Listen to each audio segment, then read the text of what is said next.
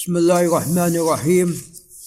الحمد لله رب العالمين، وأصلي وأسلم على نبينا محمد وعلى آله وأصحابه والتابعين لهم بإحسان إلى يوم الدين. أما بعد، فالله أسأل لنا ولكم التوفيق والهداية والرشاد والسداد، وأن يتولانا برحمته في الدنيا وفي الآخرة يا كريم يا رب العرش العظيم، وأن يغفر لنا ولوالدينا ولأهالينا ولذرياتنا ولجميع المسلمين يا رب العرش العظيم يا كريم.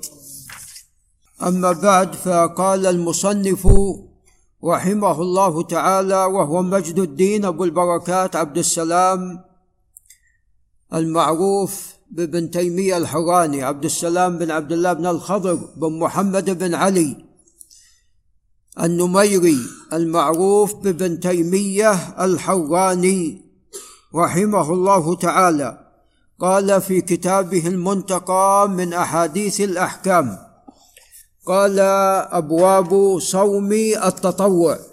فهذه الأبواب معقودة لبيان أحكام ما يتعلق بصوم التطوع، وما هي الأيام التي يستحب صيامها، وما هو أجر من صام هذه الأيام. وأعظم أيام التطوع صياما هو صيام يوم عرفة، فإنه كفارة لسنتين، ثم بعده صيام عاشوراء وهو كفارة لسنة كاملة، كفارة لذنوب سنة كاملة. نعم. ثم صيام 6 من شوال جاء تأكيد صيام هذه الأيام. نعم. ثم بارك الله فيكم صيام 2 والخميس من كل أسبوع. نعم. وأيضا صيام 10 الأول من شهر ذي الحجة، ما عدا طبعا اليوم 10 لأنه يوم النحر، يوم العيد الأكبر. نعم. وجاء أيضا صيام أيام البيض، وهي 13 و14 و15. نعم. وأيضا أحب الصيام إلى الله صيام داود عليه السلام، فإنه كان يصوم يوما ويفطر يوما. نعم. وإلى تفصيل هذه الأيام، قال: باب صوم 6 من شوال. فمن جملة الأيام التي يستحب صيامها صيام 6 أيام من شوال، وهذه الأيام صيامها يعدل شهرين، وذلك أنها 6 أيام وكل يوم 10 أيام، الحسنة 10 أمثالها، ف6 أيام كل يوم 10 أيام، هذه شهران، فبقي من السنة 10 أشهر يعادلها صيام رمضان. فكأنما من صنع ذلك كأنما صام الدهر كله، يعني السنة كاملة، وهذا من فضل الله عز وجل. ولا يبدأ الإنسان، لعل الشيخ مصطفى ينتبه، لا يبدأ بصيام العبد، لا يبدأ بصيام 6 أيام من شوال حتى يقضي إن كان عليه قضاء من رمضان، فالفريضة مقدمة. ولذا في نفس الحديث: من صام رمضان والذي عليه أيام من رمضان، هل صام رمضان؟ لا، إلى الآن. الحديث يقول: من صام رمضان ثم أتبعه ب6 من شوال. قال عن أبي أيوب رضي الله عنه، وهو زيد بن خالد الأنصاري النجاري رضي الله تعالى عنه، وتوفي سنة 50 ودفن تحت أسوار القسطنطينية، رضي الله تعالى عنه، وقد قال ليزيد بن معاوية بن أبي سفيان، قال له: ادفني تحت أسوار القسطنطينية.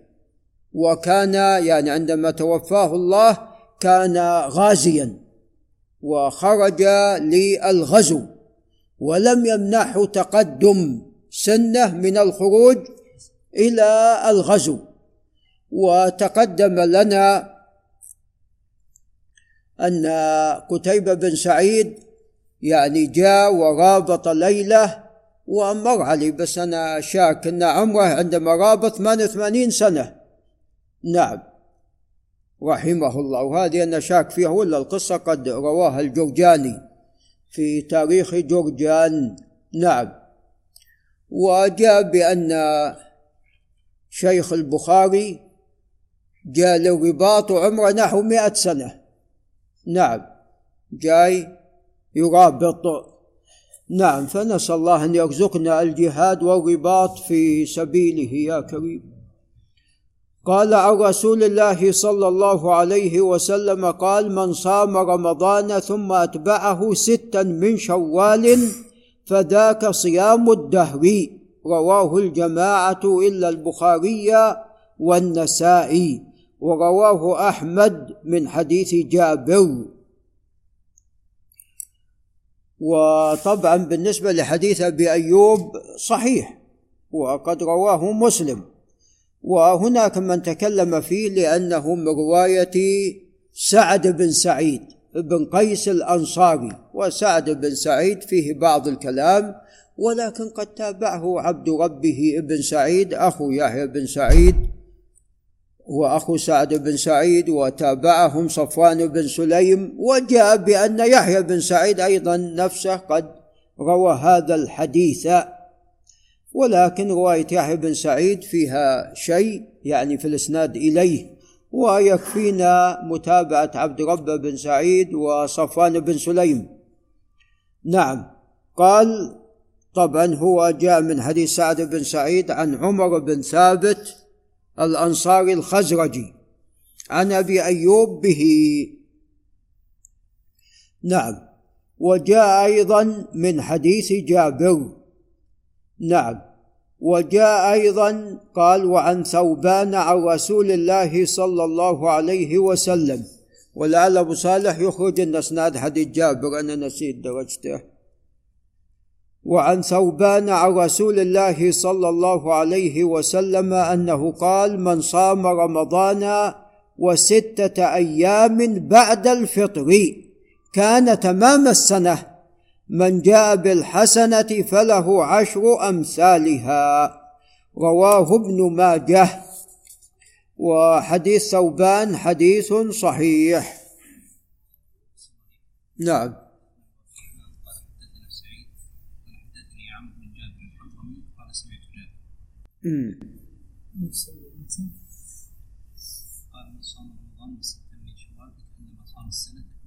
نعم. نعم. يعني قد إسناد فيه غرابة، وقد يكون فيه من ليس بالمشهور. المهم عندنا حديث أبي أيوب وحديث ثوبان كلاهما صحيح. قال: باب صوم 10 ذي الحجة وتأكيد يوم عرفة لغير الحاج. فبالنسبة للحاج السنة في حقه أن يفطر حتى يتقوى على الدعاء وعلى الذكر في هذا اليوم العظيم يوم عرفة. نعم. فقد ثبت أن الرسول عليه الصلاة والسلام في حجة الوداع كان مفطرا في يوم عرفة.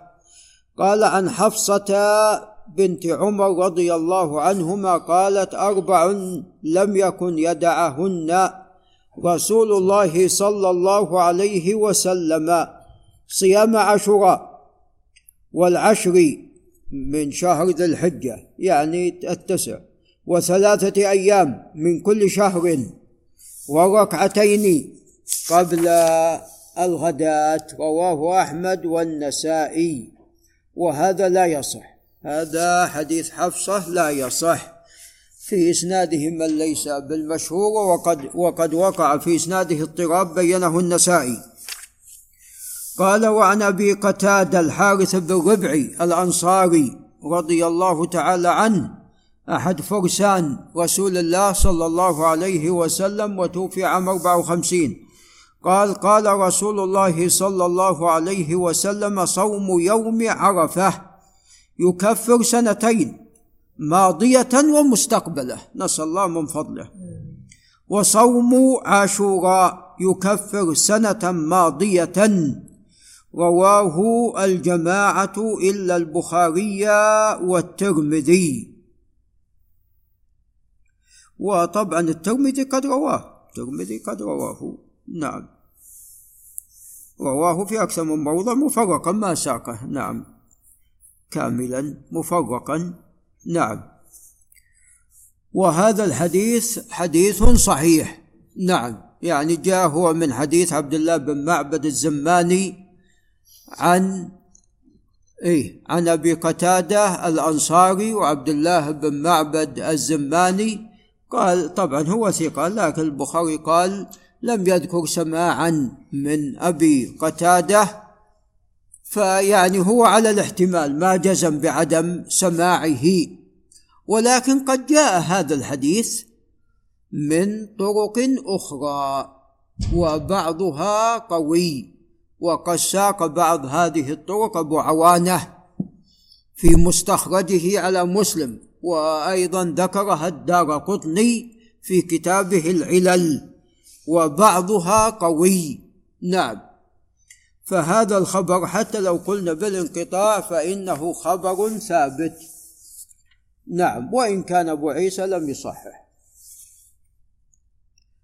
قال: وعن أبي هريرة رضي الله تعالى عنه قال: نهى رسول الله صلى الله عليه وسلم عن صوم يوم عرفة بعرفات. رواه أحمد وابن ماجه. وهذا لا يصح، هذا لا يصح، لأن فيه مهدي الهجري وهو مجهول، قال ابن معين: لا أعرفه.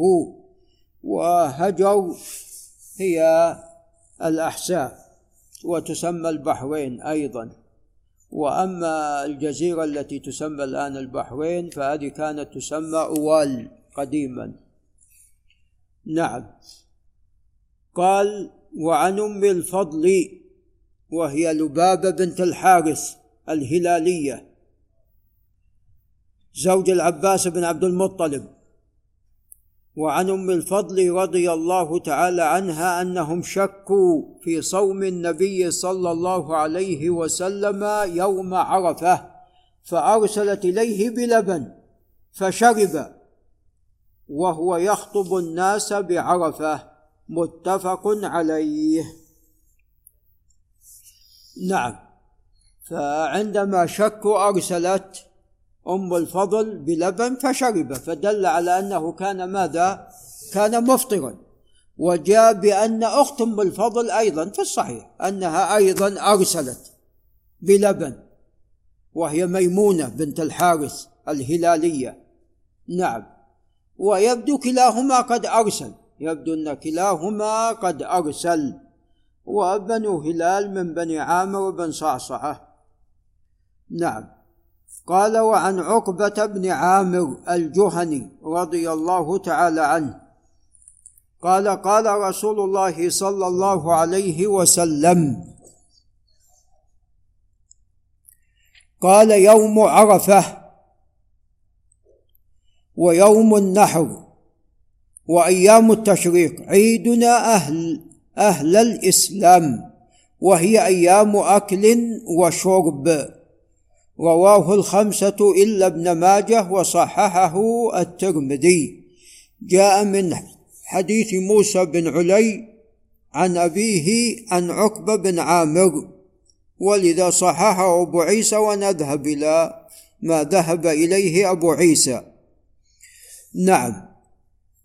فهذه الأيام يوم النحر وأيام التشريق، وهي 3 أيام بعد النحر، هي أيام أعياد، والعيد تقدم لنا إما أن يكون زماني أو مكاني كعرفة، عرفة يوم عرفة هو زمان عيد وهو مكاني بعرفة، نعم، فيجتمع فيه الخلق الكبير الحجاج، نعم. فالأعياد زمانية ومكانية.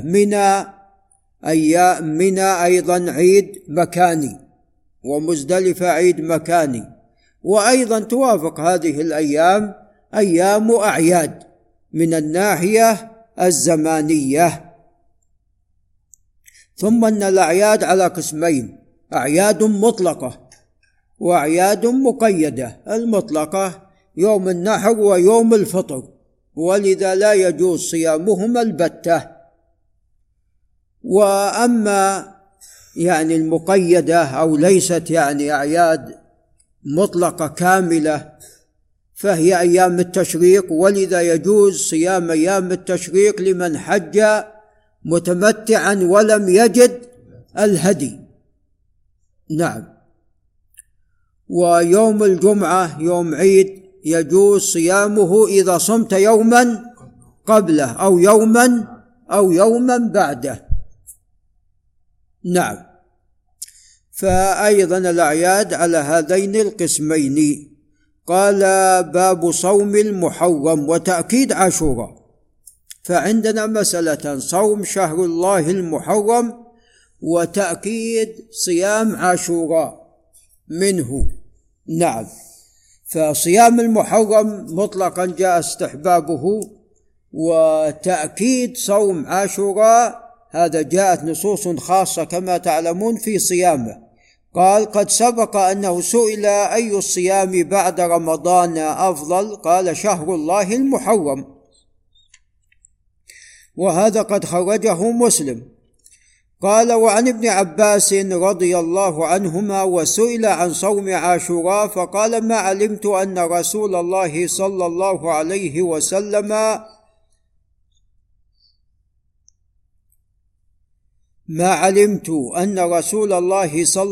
عليه وسلم صام يوما يطلب فضله على الأيام إلا هذا اليوم، ولا شهرا إلا هذا الشهر، يعني رمضان.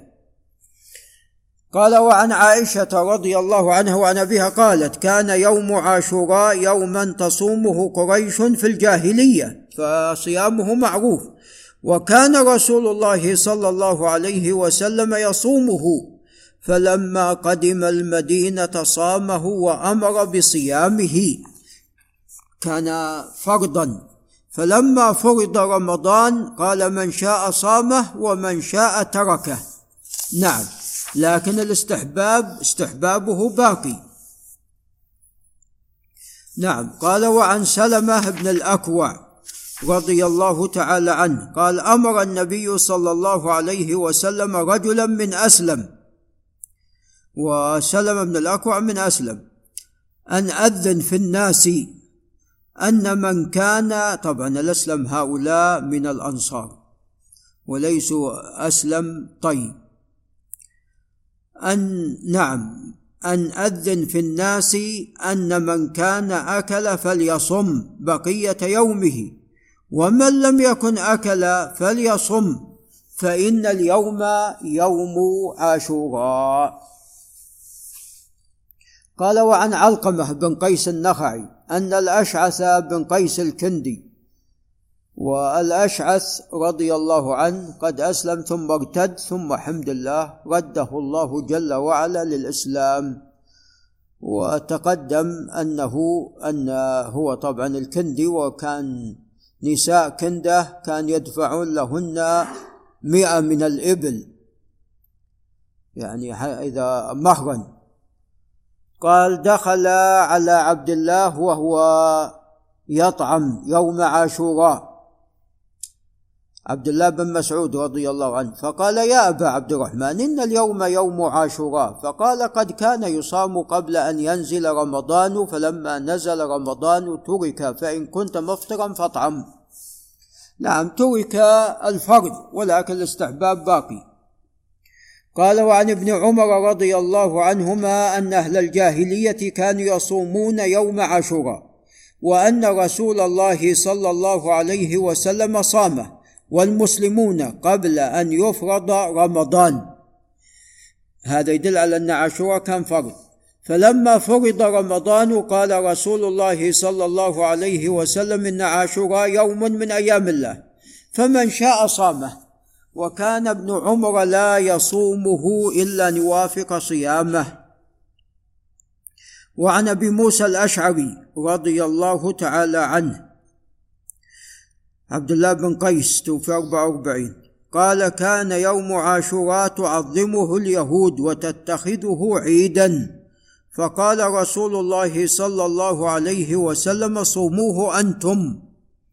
وعن ابن عباس رضي الله عنهما قال قدم النبي صلى الله عليه وسلم فرأى اليهود تصوم يوم عاشوراء فقال ما هذا، هو يعلم عليه الصلاة والسلام عن عاشوراء، كان يصوم في الجاهلية وقريش تصوم في الجاهلية، لكن أراد أن يستخبر عن يهود لماذا يصومون هاليوم.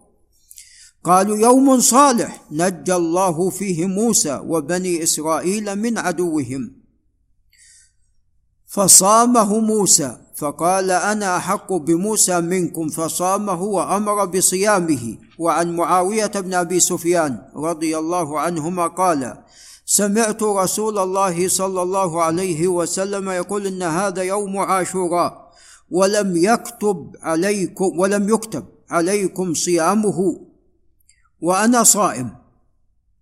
إذن استحباب، هذا فيه استحباب صيام عاشوراء وأنا صائم، فمن شاء صام ومن شاء فليفطر، يعني هو ليس على الوجوب وإنما على الاستحباب.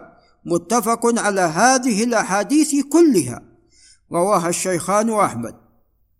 قال وأكثرها يدل على أن صومه وجب ثم نسخ، ويقال لم يجب بحال بدليل خبر معاوية، وإنما نسخ تأكيد استحبابه، ولكن الأقرب أن استحباب باقي. قال وعن ابن عباس رضي الله عنهما قال لما صام رسول الله صلى الله عليه وسلم يوم عاشوراء وأمر بصيامه قالوا يا رسول الله إنه يوم تعظمه اليهود والنصارى، فقال فإذا كان العام المقبل إن شاء الله صمنا التاسع. قال فلم يأتي العام المقبل حتى توفي رسول الله صلى الله عليه وسلم، رواه مسلم وأبو داود. إذن هو استمر في ماذا؟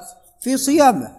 وفي لفظ قال رسول الله صلى الله عليه وسلم لئن بقيت إلى قابل لأصومن التاسع، يعني يوم عاشوراء، رواه أحمد ومسلم. وفي رواية قال رسول الله صلى الله عليه وسلم صوموا يوم عاشوراء وخالفوا اليهود، صوموا قبله يوما وبعده يوما، رواه أحمد. وهذا طبعا يعني الصواب أنه لا يصح هذا اللفظ، وخالف اليهود صوم يوما قبله وبعده يوما، هذا لا يصح، جاء في رواية عند أحمد أو بعده، وأيضا لا تصح. نعم، وإنما ثبت عن ابن عباس عند عبد الرزاق عن ابن جريج عن عطاء عن ابن عباس قال صوموا التاسع والعاشر خالفوا اليهود. ابن عباس يقول صوموا التاسع والعاشر خالفوا اليهود. بقي في كلام لابن عبد البر في حديث موسى بن علي عن أبيه عن عقبة. نعم، قال ابن عبد البر هذا حديث انفرد به موسى بن علي عن أبيه، ومن انفرد به فليس بالقوي، وذكر يوم عرفة في هذا الحديث غير محفوظ، وإنما المحفوظ عن النبي صلى الله عليه وسلم من وجوه: يوم الفطر ويوم النحر وأيام التشريق أيام أكل وشرب. نعم، وطبعا يعني هذا رأي ابن عبد البر، والأقرب ما ذهب إليه أبو عيسى الترمذي، هذا هو الأقرب. وابن عبد البر أحيانا يتوسع في التضعيف، نعم، وخاصة إذا وقع فيه اختلاف. وقوله هنا رحمه الله يوم الفطر يوم النحر وأيام التشريق أيام أكل وشرب لم يأتي بهذا اللفظ، وإنما هو بالمعنى يقصد، ولم يأتي وإنما يعني لأن الرسول عليه الصلاة والسلام نهى عن صيام يوم الفطر ويوم النحر، فقال هي يعني أيام أكل وشرب، ولا بهاللفظ لم يأتي. ولعل نقف عند هنا، هذا وبالله تعالى التوفيق.